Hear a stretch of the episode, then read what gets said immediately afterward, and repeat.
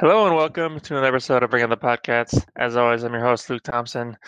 JT is here with us today. JT, how was the bye week for you? Uh, it was pretty good. I actually got to see some high school football. Got to see Oh, my my hometown team beat a team up from around here where I live, and go to the sectional round of the Kansas playoffs for the first time since I was a year old. So that was pretty cool. There you go. Yeah, nice, nice. And so we're here today. This is uh, I should say this is Monday night. So as of right now, Farmageddon is still on. Kansas State gonna play Iowa State Saturday, hopefully. So we brought on Danny Lahan from the Des Moines Register, friend of the podcast. Danny, good to have you back. Yeah, you know, it's 2020 and I'm here. Uh, that that's that's about all I've got for you. That that seems like a victory in and of itself. And if we get to kick off on Saturday, that'll feel like the second small victory, I guess. Yeah, yeah. So it seems like I think I saw the latest reporting from the Des Moines Register said that K State is right on the cusp as far as uh, available players. I'm hoping they're going to be able to play. I don't know. Have you guys heard anything beyond that?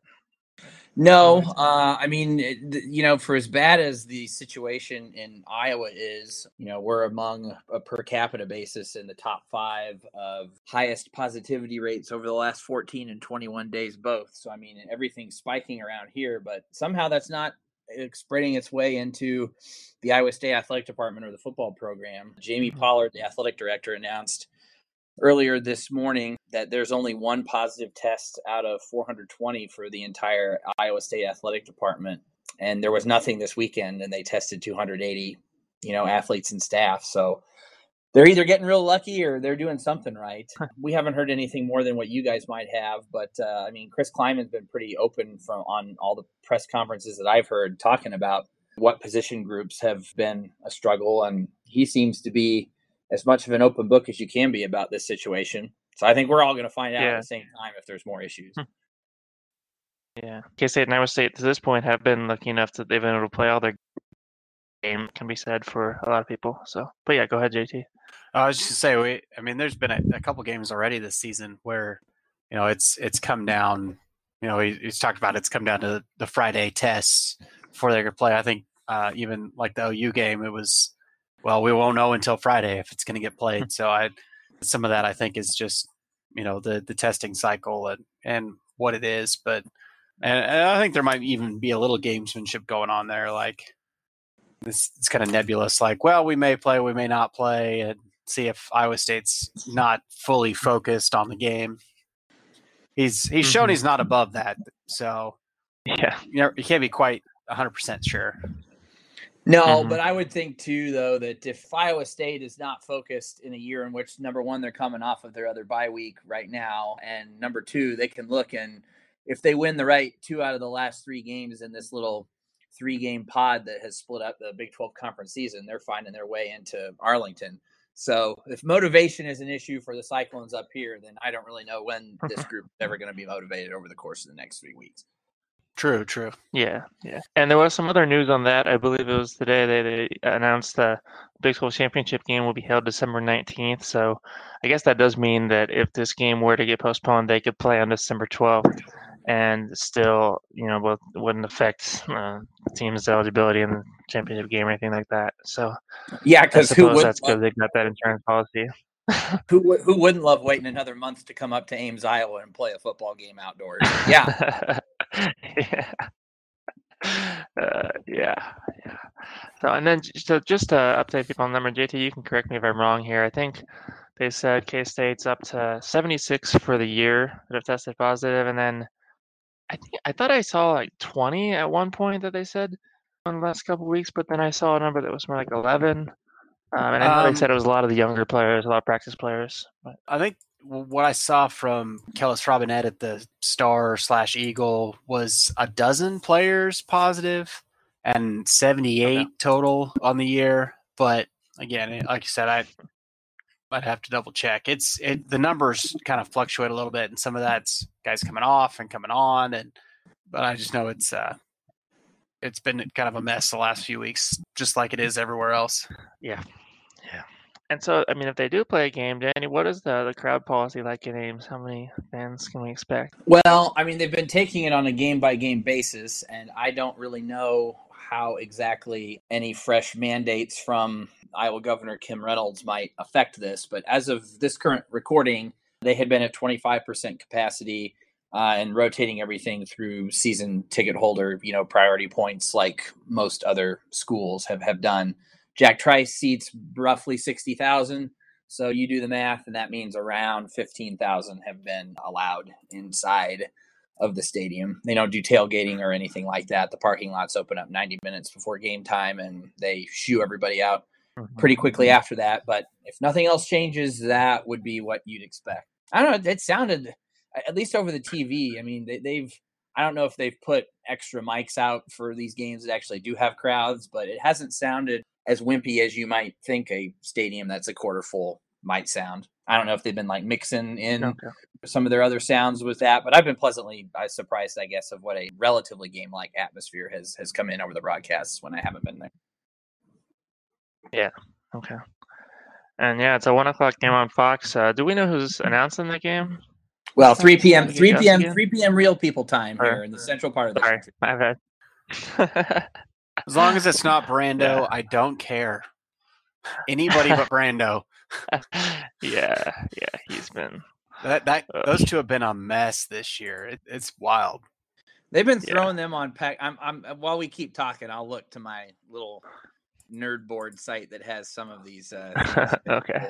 Uh, see if see if anybody has uh, if if anything's been announced on that yet. But oh nope, yep, Brando and Tillman. Lucky oh, God. no. oh, do you do? Uh, that's our that's our real time oh. reaction right there. Man, that's rough. Look okay. at this. He did look the, the, the, mere mentioning of Tim Brando, just to, uh, poor guy, just just ground this entire podcast to a halt. yeah. Let's go. Let's go. Next. All right. All right. Yeah. Let's go ahead to the actual football the game. And I, you know, I feel like we got to start with Brock Purdy because he's just been kind of uh, kind of bipolar, for lack of a better term. That the Baylor game was the perfect example of that. He had a horrible first half, but then pulled together enough in the second half to figure it out. Kind of, you know, what's his deal? Why why is he good sometimes and then really really bad some other times?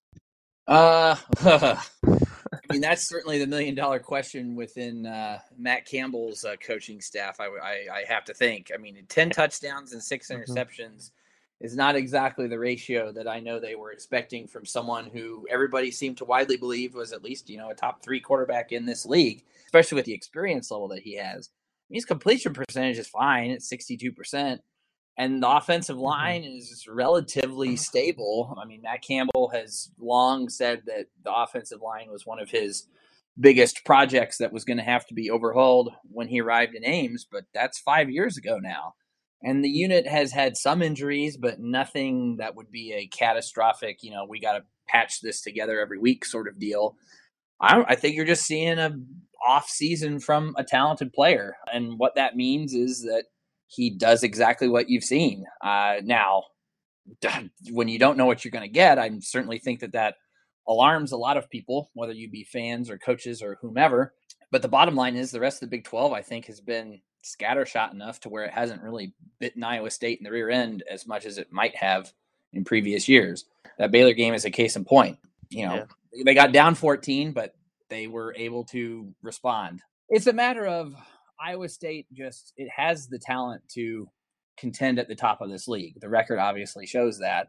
But there's a mystery component of this elixir that says where is this complete game? Where is this four quarters of solid football from the Cyclones? And I don't really think that you could make too many arguments that there's been more than one performance on that level. And that was the Oklahoma game. And even then, the defense had probably its mm-hmm. worst outing of the season, giving up 30 points in that 37 30 victory over the Sooners back in late September. They're a much bigger mystery, I think, than their record would tell you. Now, I know mm-hmm. that that doesn't necessarily mean that Kansas State can expect to walk in with its own depletion issues and, and expect to win, but Iowa State isn't like a well oiled machine just in here ready for the slaughter every week. It's far from that. Mm-hmm. Yeah, K State, I mean, has definitely seen some of the, the good and bad from Brock Purdy. He wasn't great last year. Two years ago, he was pretty good through, I think, 300 some yards, but still two interceptions even in that game, which is a loss for, for Kansas State. It'll be interesting. I think Kansas State's defensive line has been really good this year. So it'll be interesting to see if they can get pressure on him, what what they can do. So maybe make him throw uh, one of those falling down interceptions again or something. Yeah, well, and then backwards too. It was uh, yeah, that was yeah. uh, that was that was one of those that was one of those low lights that even your hardest core uh, fanboy up here explain away and wanted to groan about. That was something against TCU. Holy mackerel! Yeah, yeah, yeah.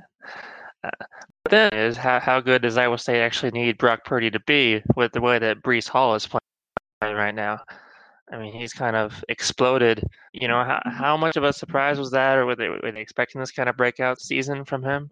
I mean, he's a four star recruit, and Matt Campbell has a pretty good track record of finding talent at the running back position. I mean, you can look at no, no matter what you want to say about you know how they've comported themselves in the National Football League. I mean, Kareem Hunt is a fantastic pure talent. David Montgomery had shown a lot of flashes, even though he hasn't been healthy for the Bears since he was drafted a couple years ago.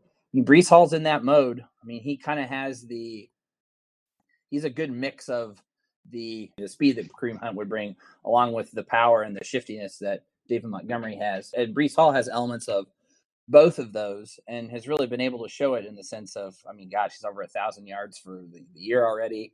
Um, mm-hmm. He's the real deal. He is absolutely every bit. Uh, he's. I would say to you that that Matt Campbell and staff probably thought that Breece Hall could play this well, but that this would be around the upper the upper bound. He is living up to every bit of his advertised potential, and that's why I mean he would be on the very outside looking in of a of a Heisman track, certainly a finalist for Doak Walker Award. And if he sticks around and, and plays again next year, I mean, he would be one of those like uh, have to be one of those landmark players around which the entire conference would be building and saying, "Oh, look, here's Breece Hall on your preseason watch list for X, Y, and Z." There's just no weakness in his game. Yeah, yeah, and I mean, I think he's been over 100 yards every game. I, I, believe the four and a half yards per carry he had against Baylor was actually his lowest number of the season, somewhere at that. So he's been really good. And like you said, he was a high-rated recruit, uh, four-star out of Wichita Northwest. Kansas State, I think, was the second team to offer him after Iowa State, but you know he never went on a visit to K State. And uh, JT, I mean, you can mm-hmm. kind of talk more about what Kansas State, how they failed on that one. Yeah, I mean that one of the most clear indications of how bad Snyder was recruiting there those last few years. That the way things had changed in the recruiting landscape around him, and that he just did not want to change so the the big story is essentially that you know K State offered him, and he was he was very interested, and might might very well have wanted to stay in state, but you know essentially once the season started, K State backed off completely because Snyder's you know was mm-hmm. dead set on focusing on the season, and that was true of any recruit. You know, uh, basically every recruit they they backed off on, and Iowa State didn't, and Matt Campbell, you know, made the Matt Campbell push, and you know he committed to Iowa State. And by the time Chris Klieman showed up, it was it was far too late. You know, Breece mm-hmm. was was already you know 100 percent on board with Iowa State, and there was nothing he could do about it to get him you know back to Manhattan. So yeah, and, and even last year, you know, he he looked pretty solid in 2019. He wasn't, uh, yeah. uh, you know, he was already turning heads and was like, man, you know, we should have gotten that guy. And then this year, it's just been ridiculous. He's just blown up. Yeah, and and Danny, I mean, I wonder, uh, is Breece the kind of kid who, who talks about that at all? I mean, do you think this game holds anything extra special for him? Uh I mean, I think the, these types of games are always on kids' radars, whether they're going to say it or not. Uh, in, in terms of just it's it's there in the background.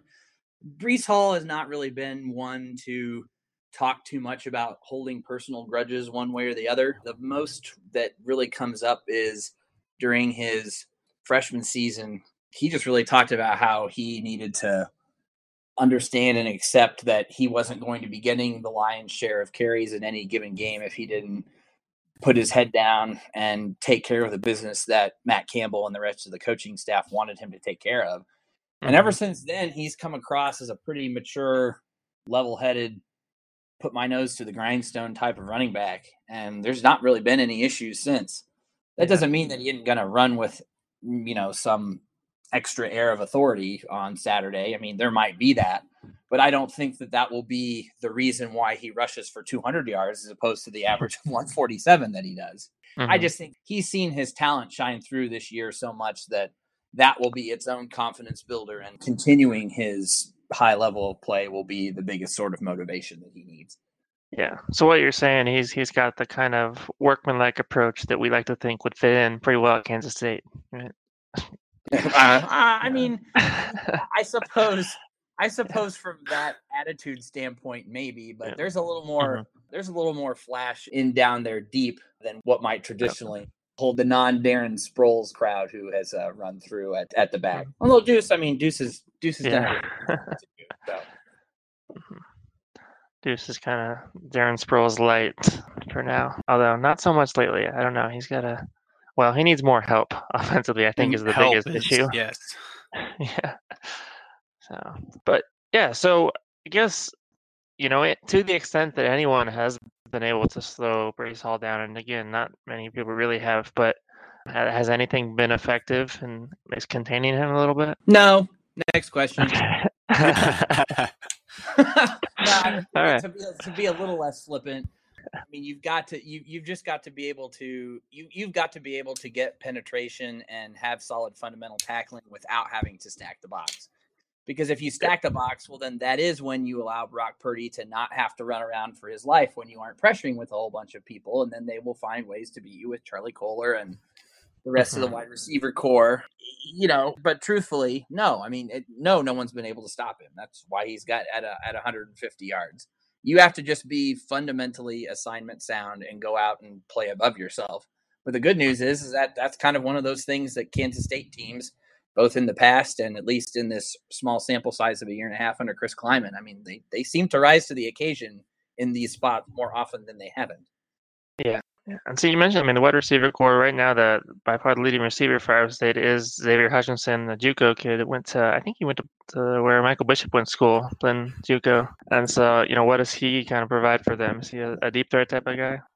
Uh, I mean, he's got three touchdowns. The long was 65 yards my quick math says that he's averaging just a little more than 11 yards per catch.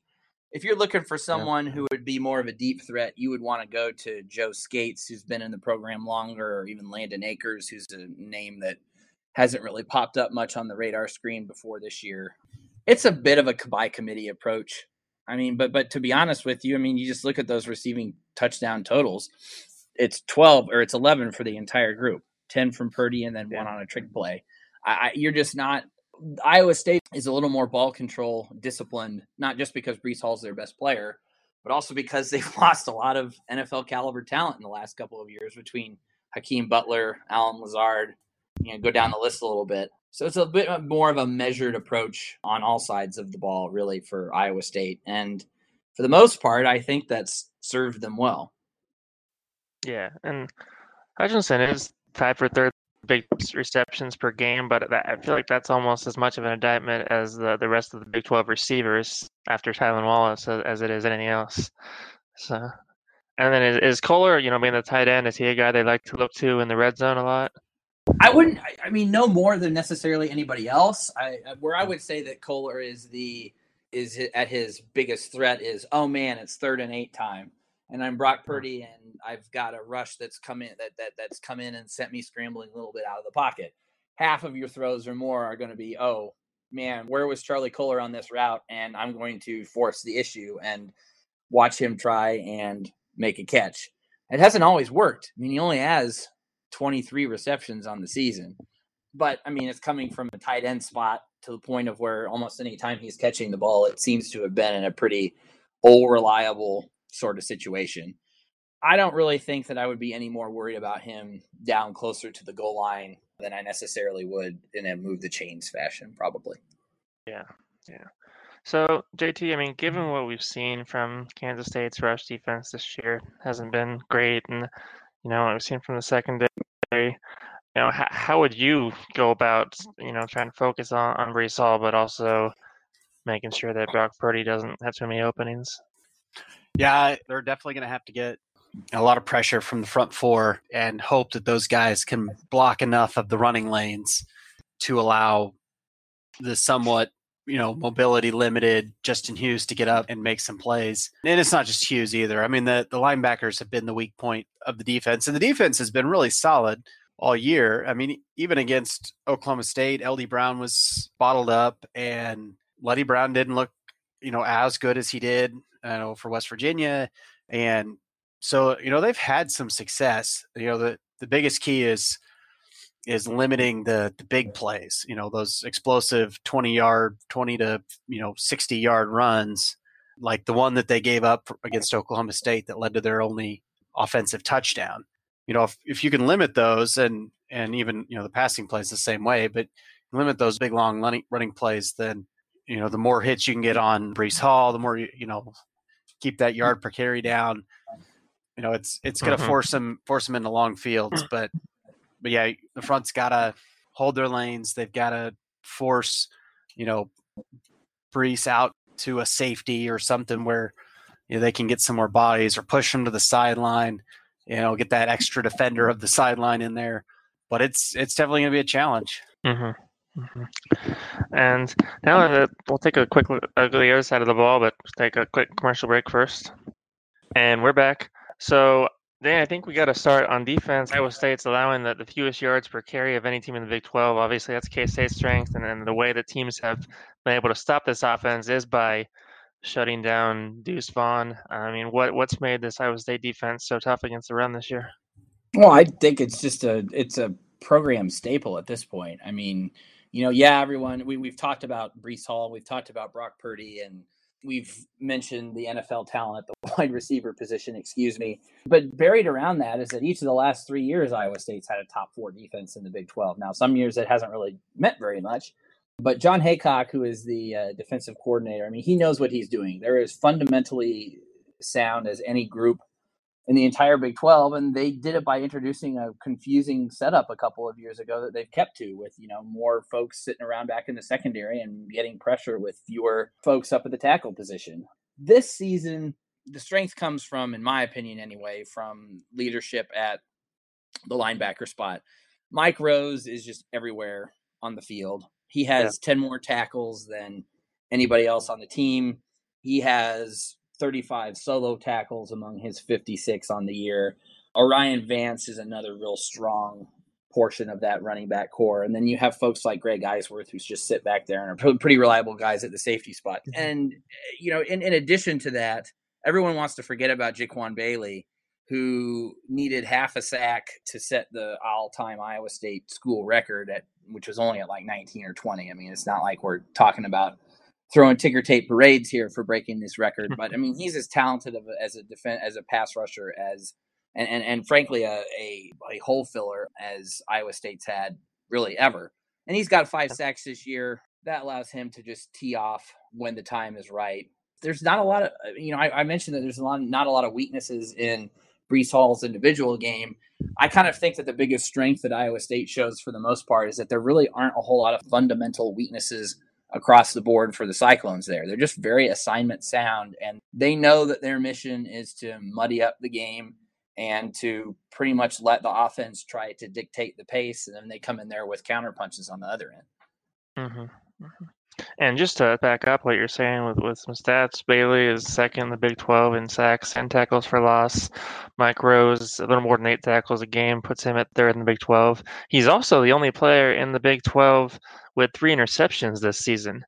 I mean, is he the type of guy that, that will be matched up like against Briley Moore, the tight end for K State, or uh, he could be. Uh, he could be. My memory, my memory seems to serve that he's just kind of been Johnny on the spot for okay for, for those for those moments. I mean that, but look, I mean you've got to be you've got to be in the right yeah. spot, and he is as mentally sharp as he is physically talented. I mean he knows where he needs to be in order to make the key play at the right time. So there's a reason why he's got three interceptions. But I'm not sitting here telling you that. I mean, I mean, look, a guy who's got 56 tackles. It's not because a lot of them are coming from him being dropped into pass covers a lot, uh, uh, uh more any more than yeah, you know, yeah. a linebacker would, I guess. Mm-hmm. And I mean, I don't think we needed to know anything about the Iowa State defense, JT, to know that K State's gonna have to be better passing the ball to move on offense. You yeah, know, what what can they do to kind of get where are going? Well, it's it's going to be rough. I mean, they they've got to figure out how to get Deuce Vaughn back open in the passing game because I mean the wide receivers have been a mess this year. And some of that's just because, you know, they've, they've dealt with injuries and stuff, but some of it's been, you know, even guys that should be, you know, star players have not looked like it.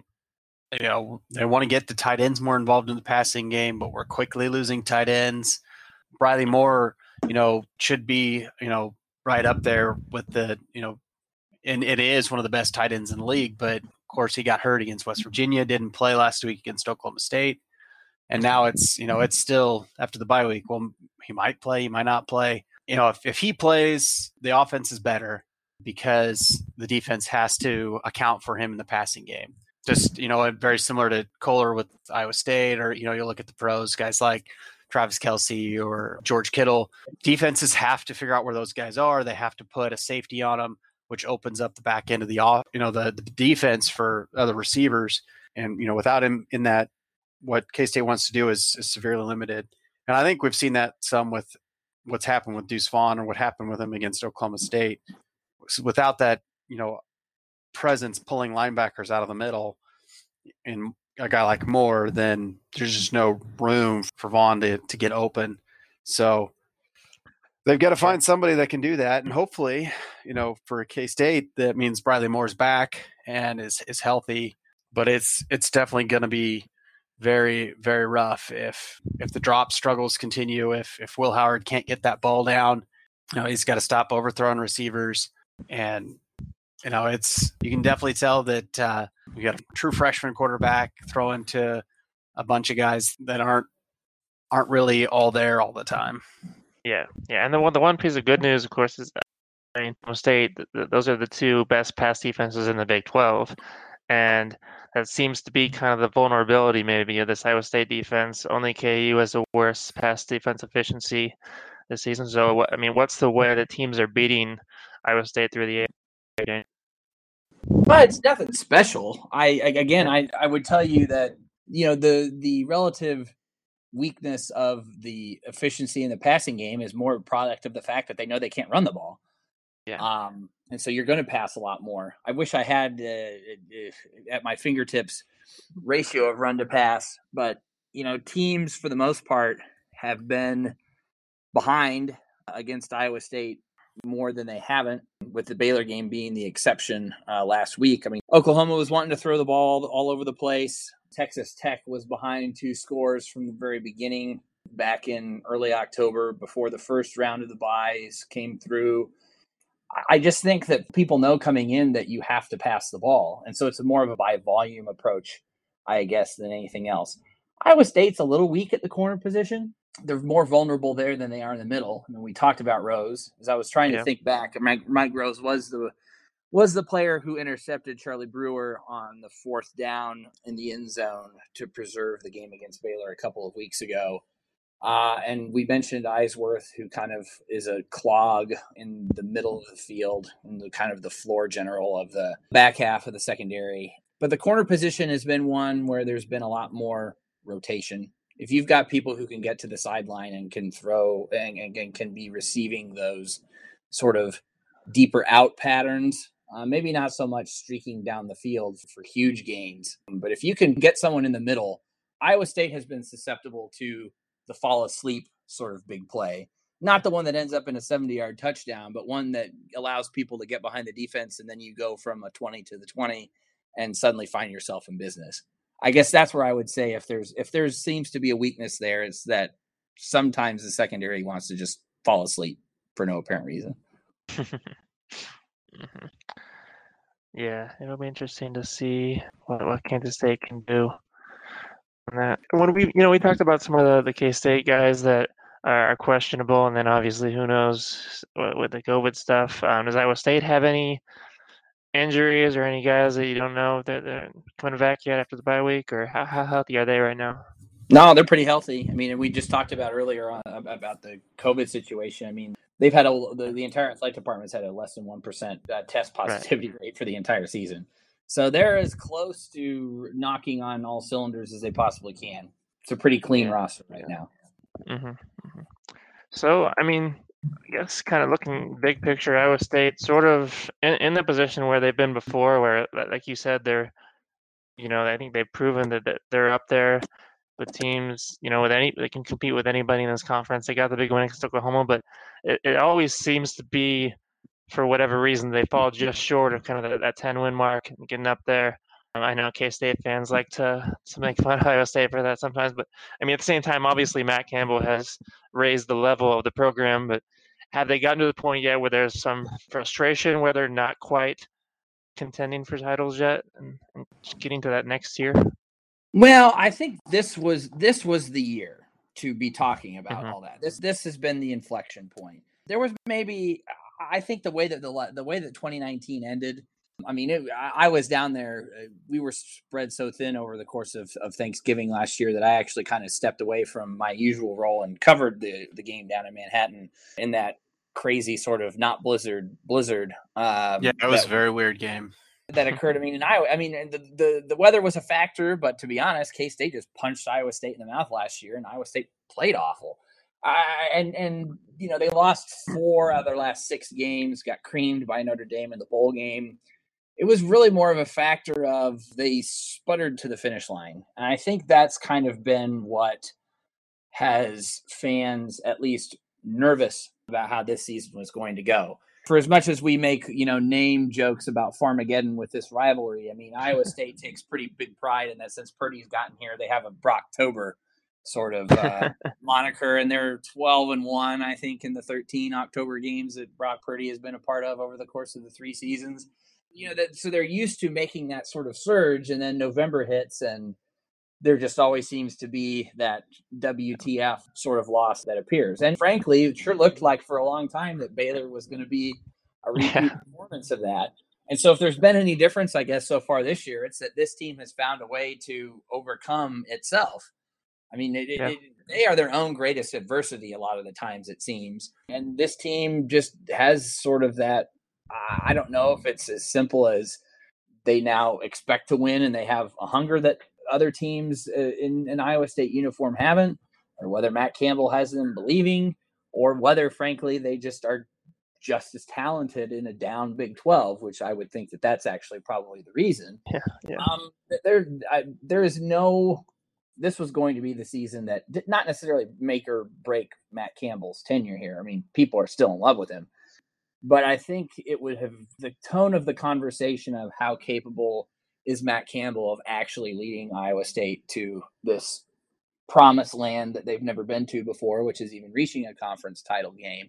That narrative could have taken a hit this year, and I guess it still could. I mean, we got three long games left to go. And they lost the opener to Louisiana. I mean, in that opening Yeah. weekend where it was, you know, the, the Sun Belt Mafia came in and, and just but but I, I mean, so that kind of set Iowa State back to a point of where oh, people were already all depressed about them. Well, then they ran off and you know they ran off four straight games and were at least in the picture against Oklahoma State down in Stillwater to the last two minutes or so of the game, despite really not playing very well. And they've pulled their feet out of the fire. I mean, I mentioned before at the top of this interview that it doesn't really feel like that they've put a complete four quarters together which I guess is in a weird way one of the biggest backhanded compliments I can give this team. They haven't really seemed to Mhm. click on all cylinders, but for most of that Oklahoma game, I guess you'd say. And we're sitting here talking about them at five and two and alone atop the Big Twelve at five and one, with their destiny clearly in front of them with three games to go against West Virginia, Texas, and Kansas State. I think they would have signed up for that on Labor Day.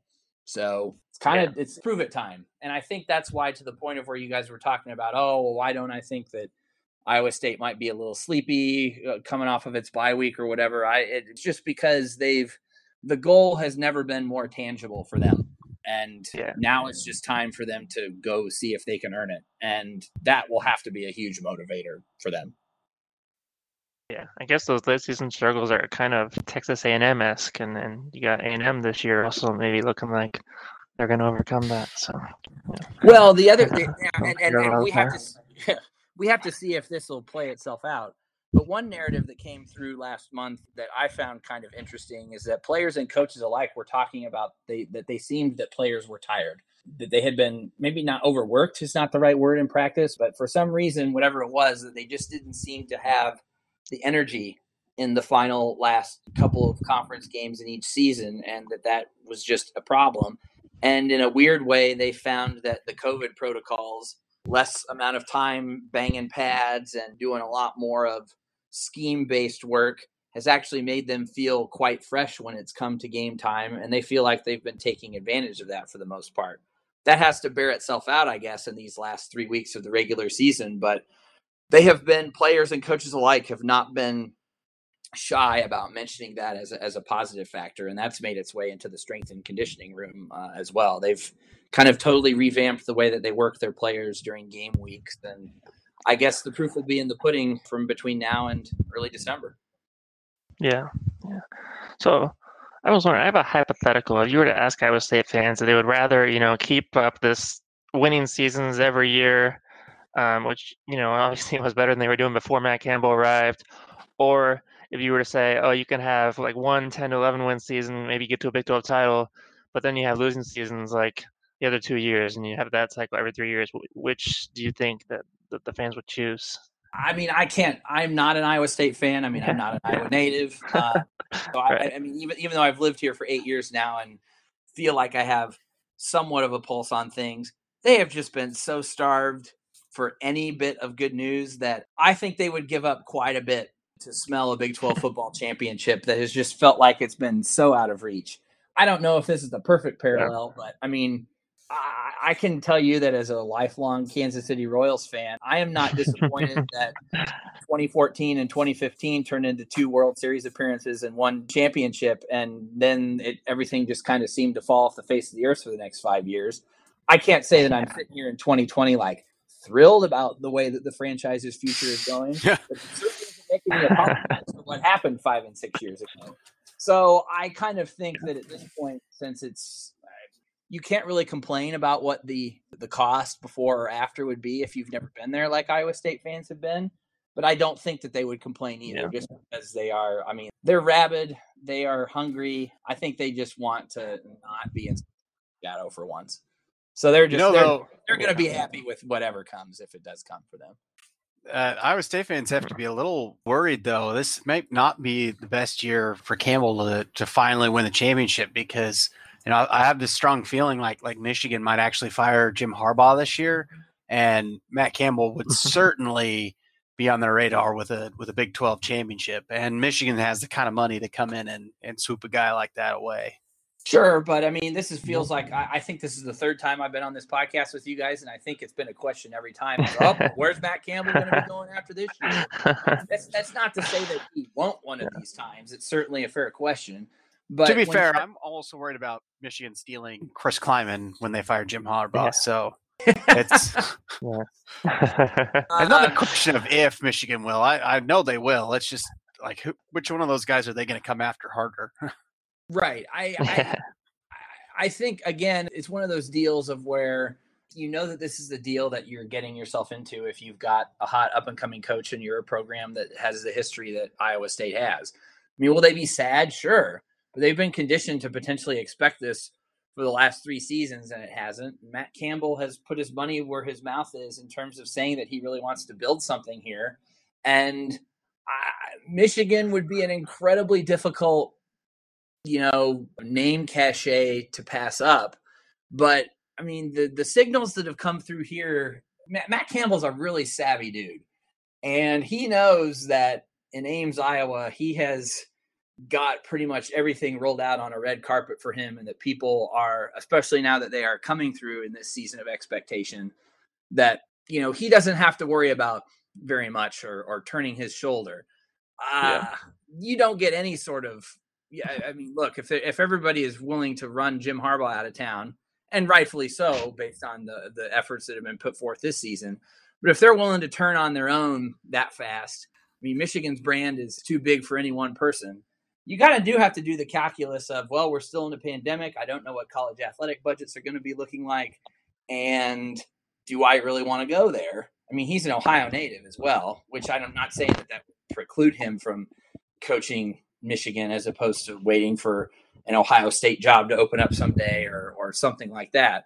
I just think there is a ton of unknowns heading into this pandemic off season when it comes Mhm. about how much money people have and, and how much change really will be in the offing. I would agree that Harbaugh seems to be on his way out, but what, what is Michigan going to be able to offer? Will it be enough to where Matt Campbell will be like, yeah, I'll take two and a half extra million dollars to suddenly have people with pitchforks outside my home the first time I lose to Michigan State? I I I don't know. It will be a Yeah. fascinating discussion. Yeah. But I if you're worried about that as an Iowa State fan, well then you've kind of been in a coma for the last couple years, as you said. and I would much rather have that problem than be wondering if, you know, a certain potentially mind-addled football coach down in Lawrence, Kansas is going to be staying a couple of years past his welcome. I, you know, I I would much rather be in the situation that Iowa State is in than many others in the Big 12 right now. Yeah. And I wonder too, I mean, Matt Campbell, you know, obviously gotten a lot of good press as a charismatic recruiter and he's brought some good talent into Iowa State, but you know, they're still kind of mid-level Big 12, which is great by Iowa State standards would be great by Kansas State standards too. But, you know, if he were to get up to that 10 or 11 win level, could he even take that recruiting uh, up another notch, you know, at a place Uh, like Iowa State? Um, I mean, we can, we don't really know because it's never happened. Yeah. I realize that that's a cop out answer, but I, I do think that every school is its own unique recipe. It did happen for a while at Kansas State after Bill Snyder broke through. I mean, I'm talking about Bill, Bill Mhm. Snyder Mhm. 1.0 here. I look, I I guess, I guess it could, but I don't really think that it's necessarily been a mission for Matt Campbell to go find a five star player. He seems to do his best work. Not necessarily. I'm not. I'm not trying to draw direct Bill Snyder comparisons here, but but he seems to like know which three and four star players he wants, and what seems to fit his program mission, and that he's better off kind of dealing with those personalities than he necessarily is having to rework the way that his offense would function on a certain basis in order to fit this oh number 41 overall recruit in the Mhm. class of 2022 you know and ames is still ames i mean one year or even two or three years of somewhat sustained success are not suddenly going to you know make the middle of iowa a sudden lightning rod for all of these top players to Right. go i mean i think he's going to have to just continue doing it the same way that he has and frankly, I don't know why he would want to do it any other way because it's been pretty dang successful by Iowa State standards since he's arrived here. Mm-hmm. mm-hmm. Yeah, makes sense. Well, JT, you have anything else before we put Danny on the spot and ask him to make a prediction? Um, no. Okay. Do Well, what do you think, Danny? You know, I, I was looking here earlier as we were talking, and, and I kind of was curious what the spread was because I haven't looked yet this week. And in my mind, I kind of thought that this was the type of game that Iowa State wins by about 10. And I saw that the spread was 10 and a half. I don't think Iowa State runs away. Number one, they just really haven't shown that they are the type of team to do that if they aren't playing Kansas. And frankly, Brock Purdy just hasn't put together like that complete game to where he just puts the floor down and it's 41 to 20 as you're looking up in the fourth quarter. Also, I, I just nothing in Matt Campbell's history against Kansas State proves that he has necessarily been hitting on all cylinders as a play caller or as a game preparer against the Wildcats. I mean, it was ultimate. It was it was abundantly clear last year that Chris Klieman was running circles around Matt Campbell in terms of, of preparation. And even the one game against Kansas State that the Cyclones have won since Matt Campbell arrived required a th- comeback from a three score second half deficit the last time these two teams met in Ames. So I, I kind of think that this is a game where Kansas State hangs around, but I would think that between personnel that sits on the offensive side of the ball for Kansas State, plus the fact that you have Breece Hall and the fact that Iowa State sees its prize, I think that the Cyclones find a way to just enough distance in the fourth quarter to not have to sweat this one with minutes to go. But I don't think they'll dominate. Okay. So, uh, Yeah, 30, that's- 34 24. How about that? Okay, that's reasonable. But uh, JT, I think if any, if we learned anything from Farmageddon over the years, it's that if you stay close to the end, anything can happen, right? Yeah, I was thinking it was going to be something brutal, like a thirty to twenty-eight win for K State, and Iowa State loses on a last-second field goal that you know just doinks wide right, you know hits hits the right goalpost and bounces out because that's just kind of the way Farmageddon seems to to go. Now, if this were the regular Yeah. season finale and Iowa State were one win against Kansas State away from like securing its place in the Big 12 championship game, maybe I would uh, jump on board with you with that. But uh, given that we still have two more whole weeks before Iowa State fans potentially get their hearts ripped out, I kind of think that there's a little bit of a better chance that it goes for 'em this time. That's true. That's true. Yeah. Yeah. And sadly, they are not yet playing for an official trophy. What's the what's the story on that? Why why hasn't that happened yet? Am I, am, I, am I supposed to provide you with a fountain of information here? I have no freaking idea. It's because the, the two administrations are lame. That's why. But it, I don't know. Throw Yeah. throw a big combine in the middle of a platform. Have it kind of made to where it. And I'm I'm not a farmer, so I'm going to be really talking out of my area of expertise here. But you put some wheat on one side and you put some corn on the other side, and you have this like dual purpose combine that can go and, and mulch through both of those things. And there, you've got a trophy. Done. I mean, beyond that, you could Uh, or beyond that, you could just put.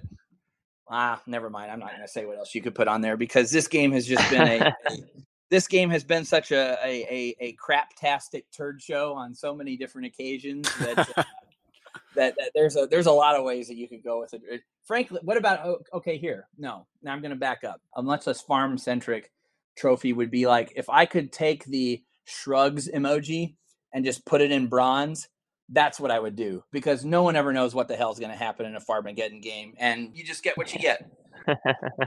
yeah. Sounds like a great trophy. It really does. I like it. Well, Danny, we appreciate you coming on. This is the part where we give you a chance to plug things. I know you kind of do a little bit of everything for Des Moines Register. People can follow you on Twitter at Danny Lawhon, L A W H O N. But you also have kind of gotten into to gambling news and stuff, right? Yeah, I'm. Uh, I, I work uh, on a freelance basis for a Las Vegas-based sports wagering magazine, uh, Gaming Today. If uh, we ever get through this pandemic and people go make their Vegas trips, it's a publication that sits in all the sports, all the big sports books around the strip. I cover about seven or eight states worth of sports wagering news. Kind of came out of nowhere when Iowa legalized everything about 18 months ago, and I've just picked up more and more responsibilities with that publication since and I've got I've got people in Nebraska who are calling me wanting to know about whether sports wagering was going to be coming to the Cornhusker state because they finally allowed casino wagering for the first time in about 25 years in the election uh, in their general election last week. So uh, sports wagering is coming everywhere in the Midwest, everywhere except one place, and I think we all know what that answer is. yeah, yeah. So you don't have any good news for our listeners on that front in Kansas? Kansas, you're not close. There. okay. Uh, all right. Well, uh, sorry to end on that sad note, but yeah. Well, go That was a- ahead. and, heavy- you're looking forward heavy- to it. That was a heavy sigh there, my friend. That's a that's a 2020, 2020 special right there. I, you could hear that. You could hear that through the microphone. Yeah. Hopefully, we will get to watch a football game on Saturday, but we'll see. Also, it's possible the game will be postponed before this podcast is even online. So You up that shrugs emoji knows? trophy? We just don't know. yeah. See, that All would right, that well, would make it even coming on, more perfect Oh. if it got postponed and then then it became that pivotal game. Then there you go. Maybe maybe it will be written in the uh, in the fateful stars that way. Oh dear God. Boy, if, if, if, if if this if this, if potential more quarantines and just a, a winter indoors in cold central Iowa wouldn't be enough to drive central Iowans to drink right now. Having a Kansas State game rescheduled to ruin their Big 12 dreams would that have me getting out the special release scotch even well before kick kickoff for that. Dear Lord. Or I guess the Yeah, or yeah. we, we'd upgrade from Busch Light to Busch Heavy around here. That, There you that's go. actually probably happen. yeah. All right. Well, thanks for coming on, Danny. Always appreciate it. Yeah, you bet. Uh, everybody be safe, and as we get closer to the holidays, just everybody be sure that we're that we're all being careful and keeping everybody's consciences in mind. This is still a serious time, and uh, we all want to make sure that we're all celebrating with each other for a long, long time to come. So just just be careful, whatever it is you're going to do. Yeah, for sure. That's the smart advice you don't expect from the Bring on the Podcasts, but it's it's good good stuff. So yeah, well, I, have got to right. balance. I've got to balance those shrug emojis with with something that's like real and personal. So it's there. So there you go. Yeah. Yeah. All right. Thanks, JT, for joining us as always. Yep. So, All right. yeah.